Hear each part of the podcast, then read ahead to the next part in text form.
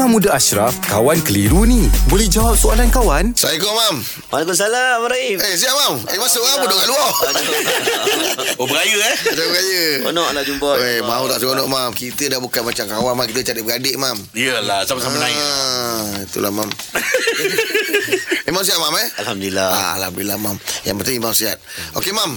Ah, kita nak tanya soalan lah, Mam. Ada orang tanya Imam. Dia lama dah ada simpan soalan ni. Imam balik bertuki terus dia tanya. Okey, Mam. Dia nak tanya soalan berkaitan dengan pergerakan semasa tayar awal dan tayar akhir ni. Okey, sem- semasa tayar awal dan akhir, kita perlu mengangkat jari telunjuk kita seperti menunjuk ke depan. So, ap- apa ke simbolik pergerakan tersebut?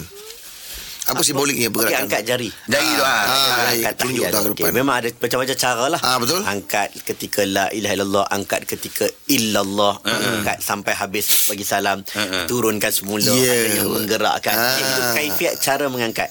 Jadi hikmah yang paling asas, paling asas ialah kita buat benda ni kerana Nabi buat. Itu paling asas. Hmm.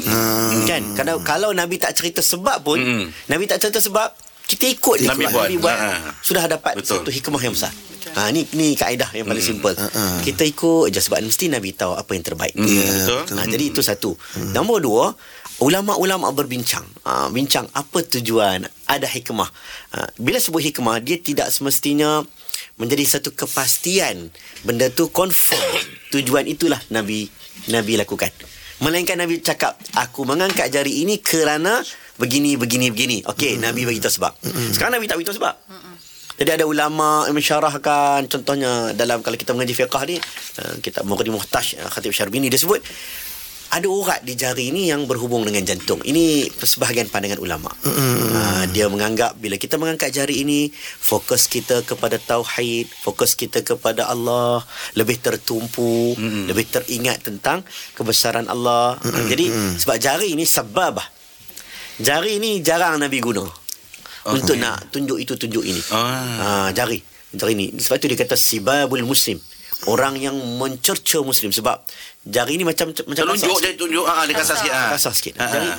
jari ini kita angkat untuk kalimah tauhid. Allah. Untuk kalimah Allah yang satu Allah yang esa. Hmm. Jadi hikmah dia mungkin kita boleh anggap seperti kata ulama men- mengingatkan kita tentang Allah yang yang esa. Hmm. tetapi kalau taklah ada satu dalil pun yang kata kenapa Nabi angkat begini, kita hanya mengikuti kerana Nabi buat, itu sudah cukup besar bagi kita. Ya, betul. Hmm, okey. Okey, terima kasih, Terima kasih, eh. Alhamdulillah. Selesai satu kekeliruan. Anda pun mesti ada soalan kan? Hantarkan sebarang persoalan dan kekeliruan anda ke Sina.my sekarang.